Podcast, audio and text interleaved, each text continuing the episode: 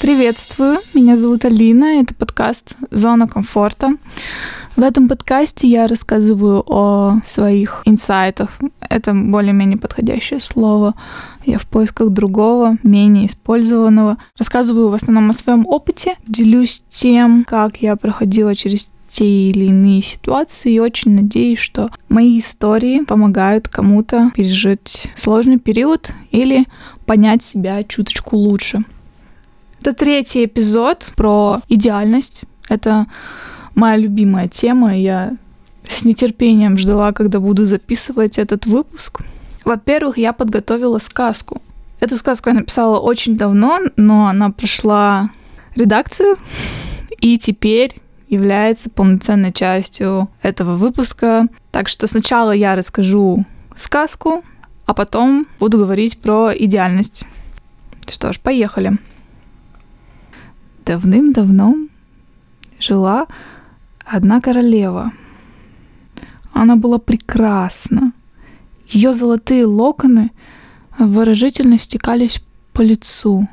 Взгляд искрился нежным свечением карих глаз, а крепкие руки величественными жестами отдавали приказы. У королевы были слуги и подданные.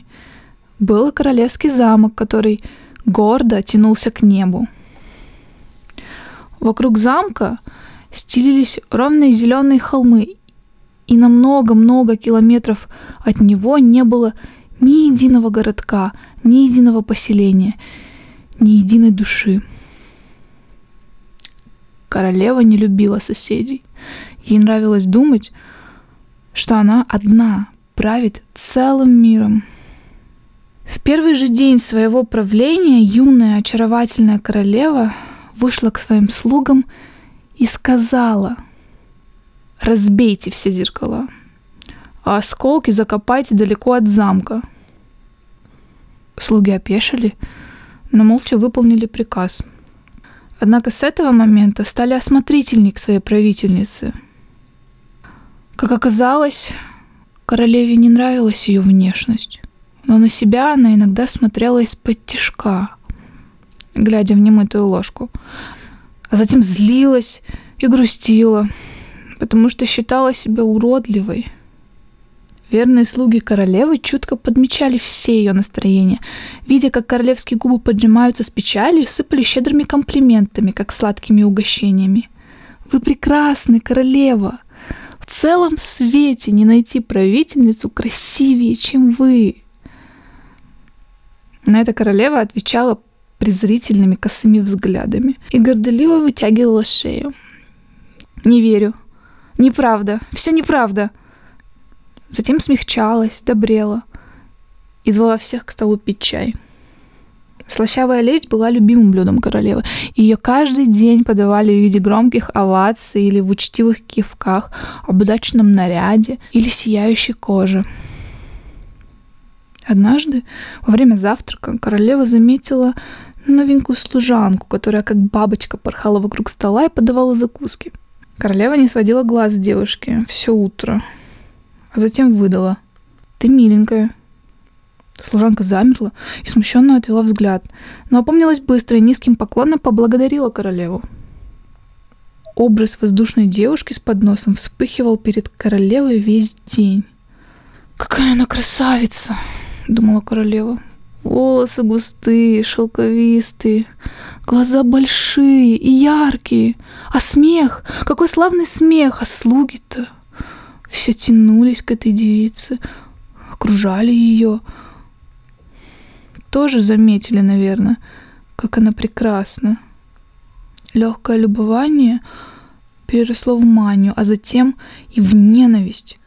Королева стала ненавидеть служанку за ее очарование и милое личико, проклинала ее, испепеляла взглядом и от злости бросалась едой и долгими-долгими часами плакала на своей кровати.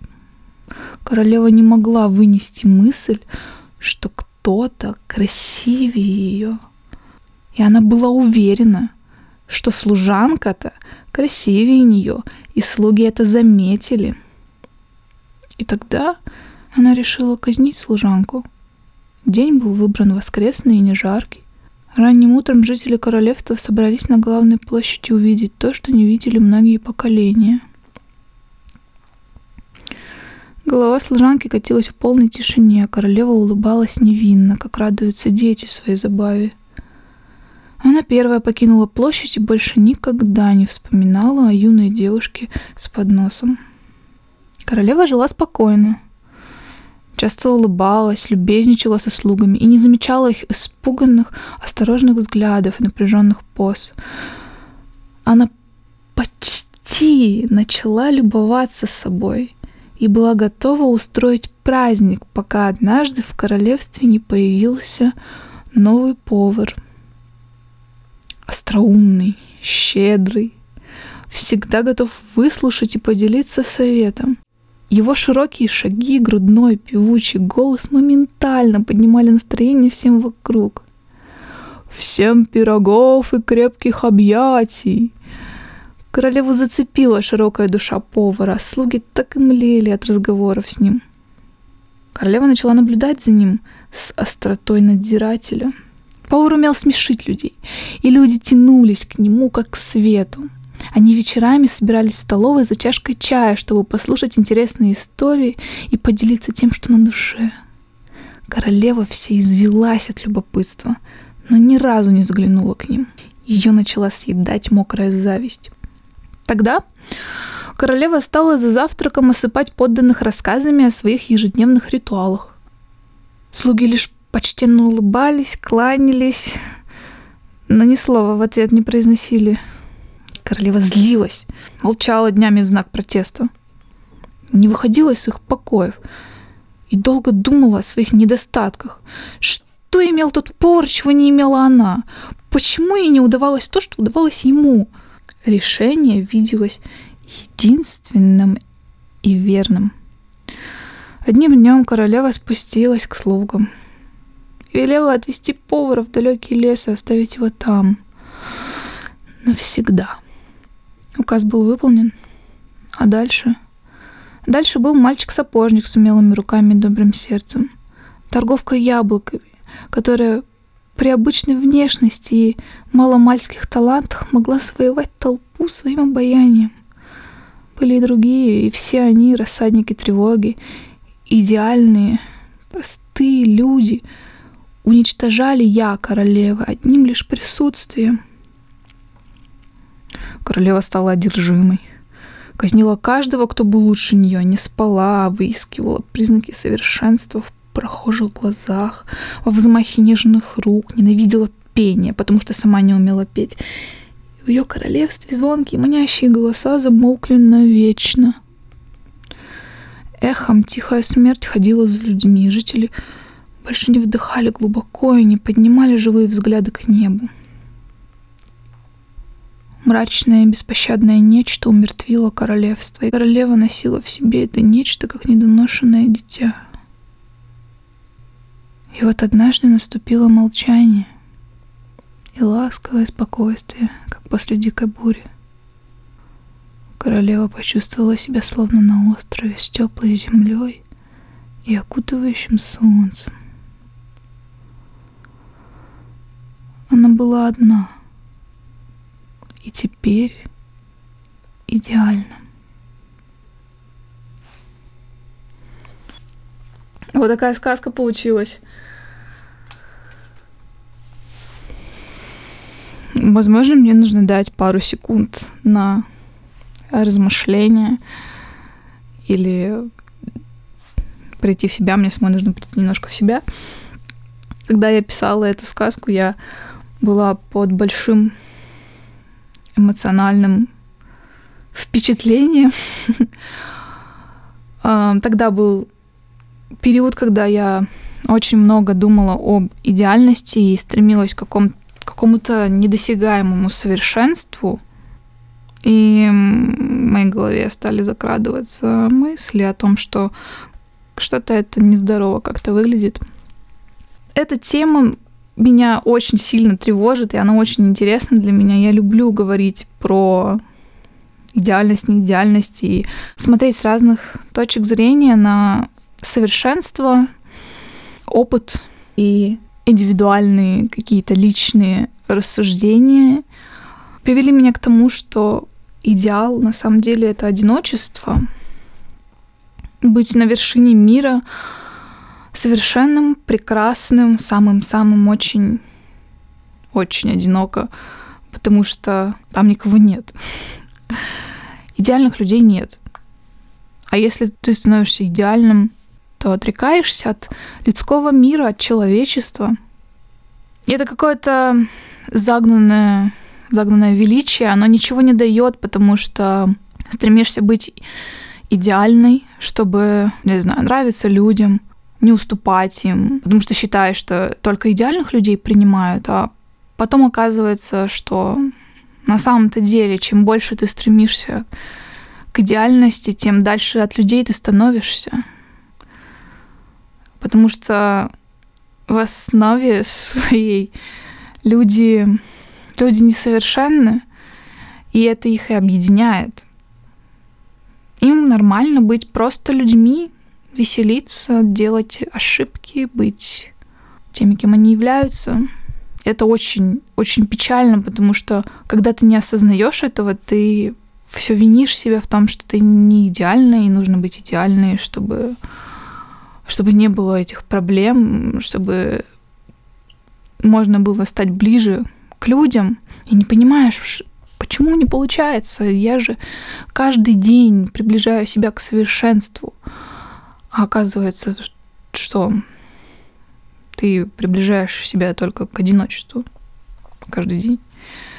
Вот это такая сторона идеальности очень, очень грустная, но правдивая. Еще идеальность э, для меня, если не так мрачно на это смотреть, это, это невыносимая скука. Мне не интересны идеальные люди, как оказалось, хоть я и что-то там пытаюсь стремиться к совершенству, быть идеальной, как будто бы в этом, в этом ответ. Вот вам интересны идеальные люди?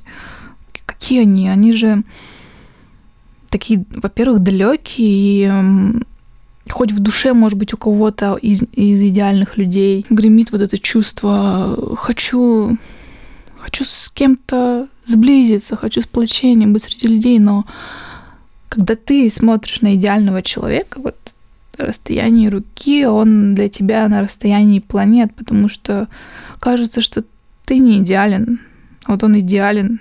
Как-то неуютно себя чувствуешь. Я с такими людьми не могу сближаться. Вот идеальные люди для меня, они это вроде какого-то триггера, может быть. Они там могут быть успешнее, красивее, талантливее, умнее. Но, безусловно, есть не идеальные люди, которые талантливее, успешнее, но в, в них ты все равно видишь что-то, что-то вас роднит, и так не триггерит, как э, просто из идеального человека, который со всех сторон идеален. И кажется, человек он вообще или кто? У меня есть такой человек в жизни, который по моим меркам идеален.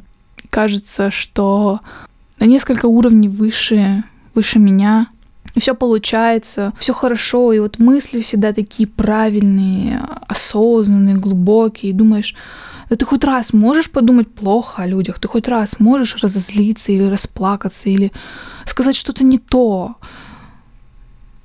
Почему не можешь быть человеком? Как будто бы эти люди всегда подготовлены к жизни. Они вышли, они вот сдали тест на 5, знают всю теорию, вышли и такие, да, да я справляюсь с этой жизнью, все у меня схвачено. И вообще я думаю, что вот все в наших руках, надо идти вперед.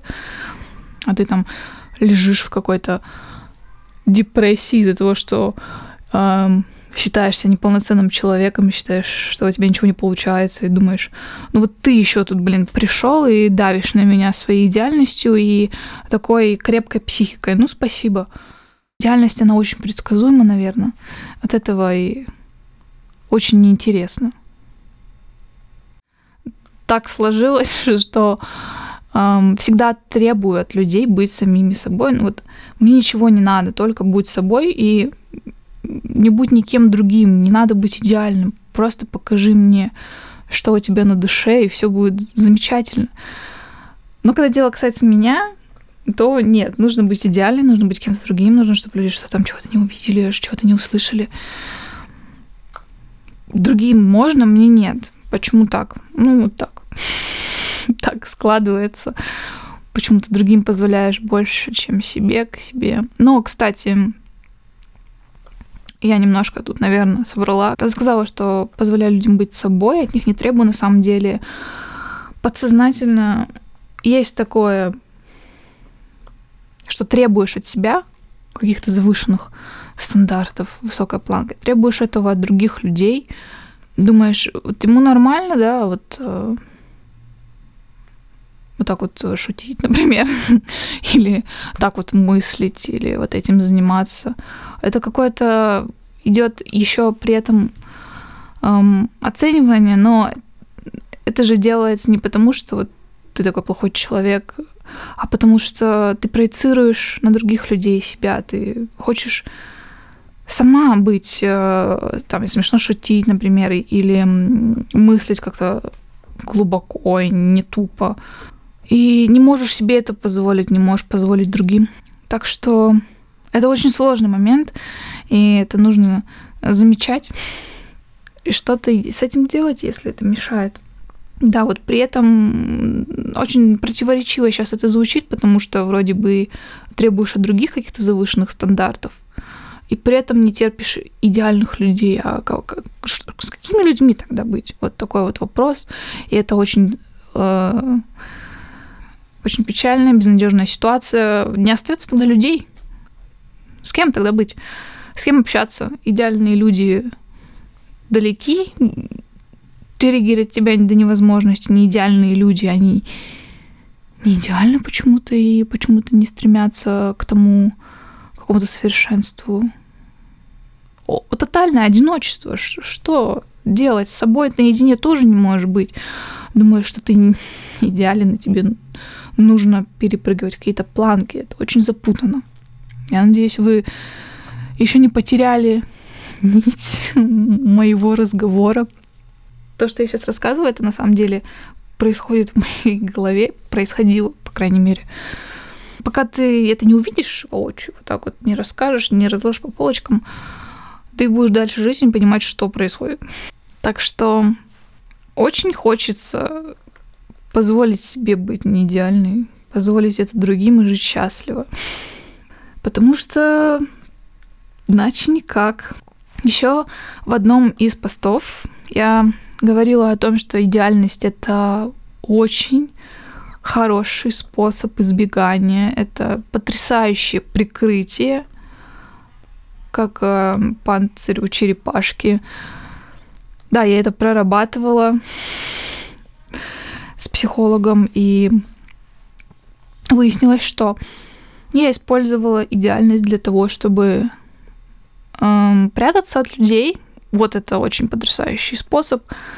Для, э, когда боишься осуждения какого-то и не хочешь, чтобы лишние волнения были, какая-то тревога, просто прячешься за идеальностью, и тебя никто не трогает, потому что ты идеален, что, что, что с тебя взять, ты не человек.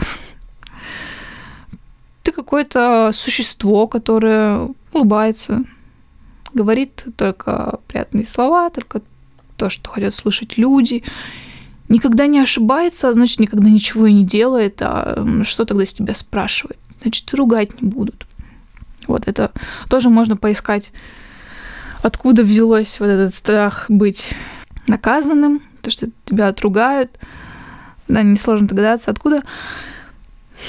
Кого-то со школы, кого-то от родителей, ну, все это, все это более-менее очевидно. Но в целом, да, вот э, этот страх в основном быть увиденным, быть замеченным, быть оцененным, быть наказанным за то, кем ты являешься, это все вот так вот толкает наверх, на вершину идеальности, где тебя никто не сможет достать, будет на тебя вот так смотреть снизу вверх и не понимать, э, что там стоит наверху человек живой или какая-то каменная статуя. Тогда люди, люди отстают, им во-первых, неинтересно, во-вторых, ты ничего не делаешь такого, что может вызвать вопросы. Ты понимаешь, э, твой мозг понимает, ага, сейчас вот я буду проявлять себя кому-то, это точно не понравится. Поэтому я буду идеальным, а тогда у людей вообще ни у кого не останется. Все же любят идеальных людей, да, все вот, всем нравятся идеальные люди, идеальные люди очень удобные, наверное.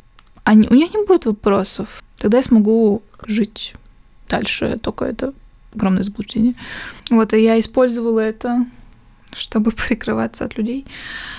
Um, да, это очень безопасно. У тебя нет чувств, у тебя нет проявления этих чувств, к тебе нет претензий. Ты идеален, и тебя, поздравляю, не существует. Не в физическом смысле или каком-то буквальном. Просто нет, э, никакие от тебя вибрации не идут в этот мир. Просто мертвый идеал. Это довольно-таки грустно. Самое сложное это не заметить это и признать, а что-то начать с этим делать. Из-за этого у меня сформировалась такая хроническая неудовлетворенность жизнью, потому что ты ставишь недосягаемую планку и стремишься к ней, попутно ненавидя себя или там виня себя за то, что ты не можешь быть как кто-то и не можешь эту планку достигнуть. Все, все ругаешь себя, вот, потому что чтобы другие не наругали, это тоже очень такой любопытный момент, чтобы другие тебя не наругали первые, ты ругаешь сама себя и говоришь, да вообще все ужасно, да, я плохой человек, я все не так сделаю, все, все у меня не получается. Вот здесь ошиблась, да. Прям бьешься вот так по голове, чтобы другие этого не сделали, а тоже способ защиты, чтобы не получить от, от других людей. Вот стремишься к этой планке, какие-то маленькие победы совершаешь, какие-то действия, но себя не хвалишь.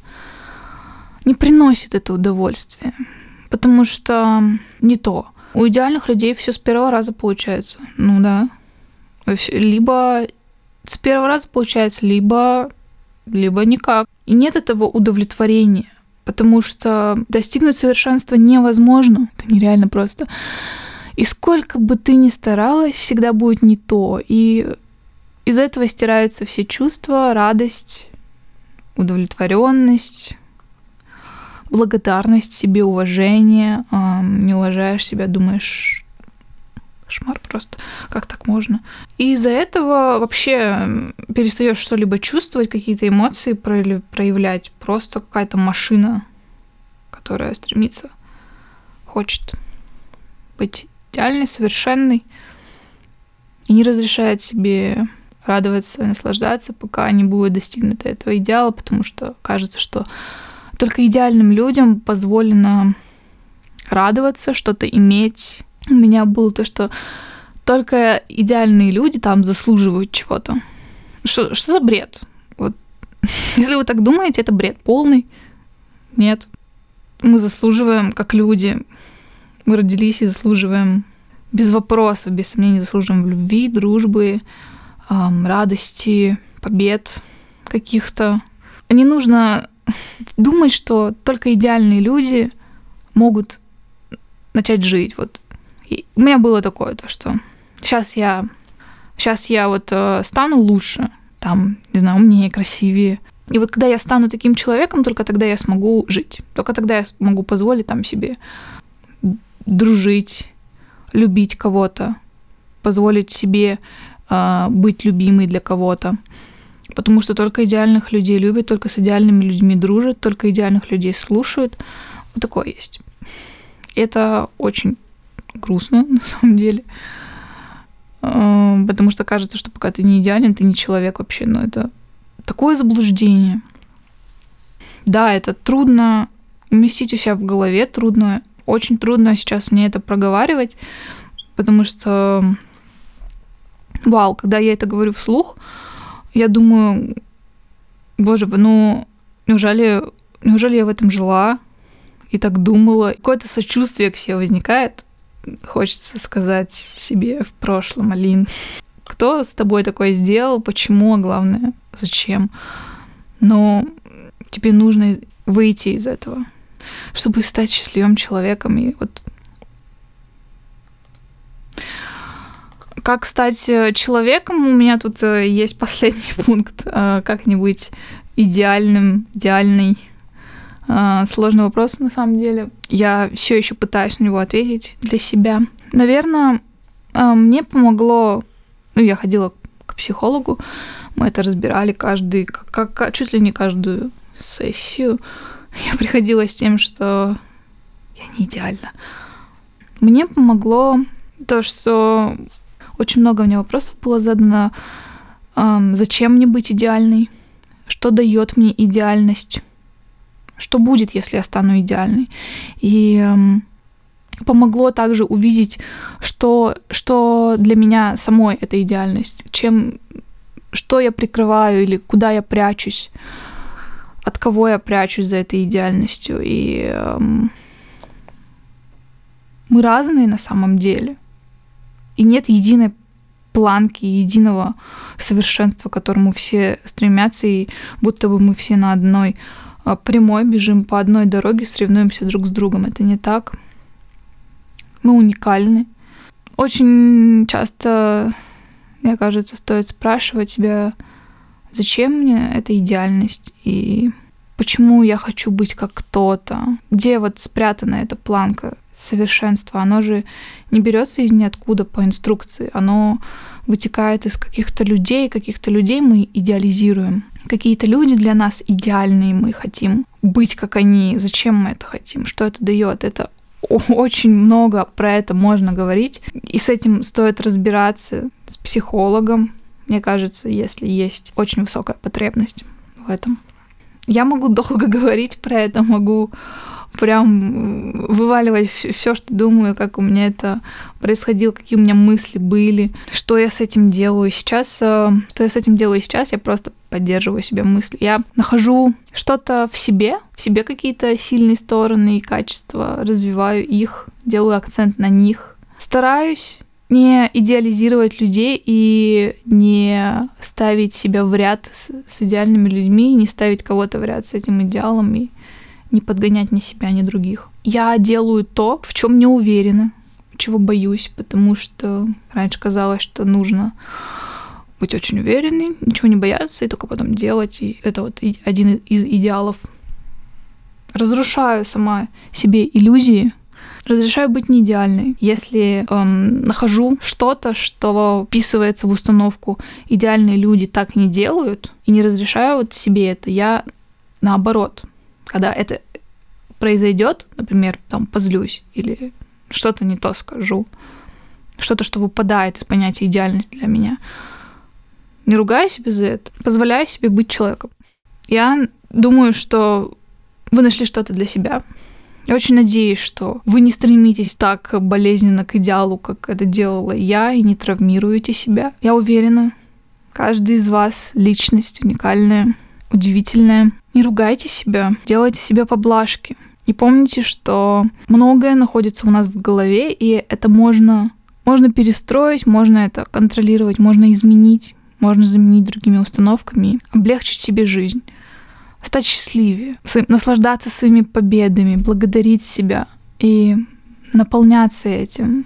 Идеальность не дает возможности наполняться чем-либо. Она опустошает, очень сильно опустошает, и внутри не остается ничего. Так что наполняйтесь, будьте людьми. Спасибо, что были со мной. До скорых встреч и еще увидимся. Всем пока.